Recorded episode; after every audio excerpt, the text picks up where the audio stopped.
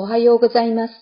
毎朝聖書の御言葉からショートメッセージをお送りする朝マナの時間です。今日の御言葉はダニエル書12章9節です。ダニエルよ行け。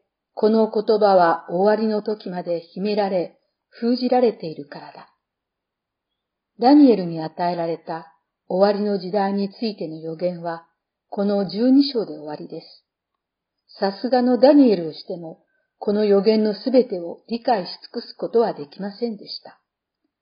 その真相を知ろうと彼は求め祈ったのですが、主からの答えは冒頭の聖句のように終わりの時まで秘められ、封じられているのです。しかし、何もかも闇の中というわけではありません。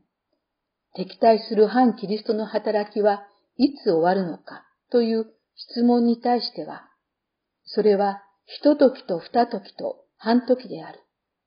聖なる民の勢力を打ち砕くことが終わった時、これらすべてのことが成就すると答えられています。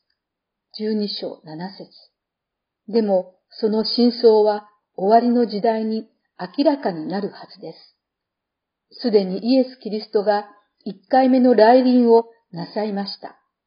新約聖書に掲示された神の御言葉によって多くの部分が明らかにされてきました。特にヨハネの目視録によって封印は解かれ始めます。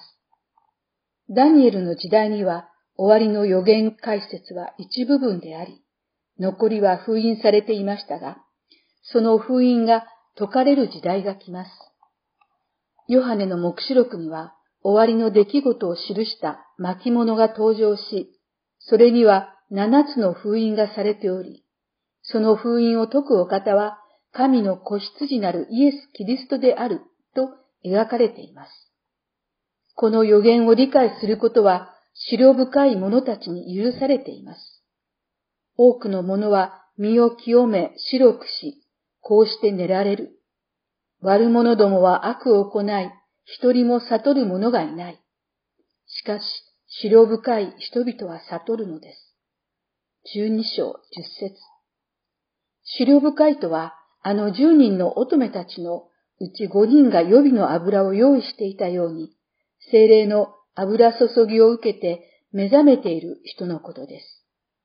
終わりの時代に私たちは精霊の油を受けて目覚めていましょう。そして世の終わりに向けて警鐘を鳴らすものでありましょう。以上です。それではまた明日。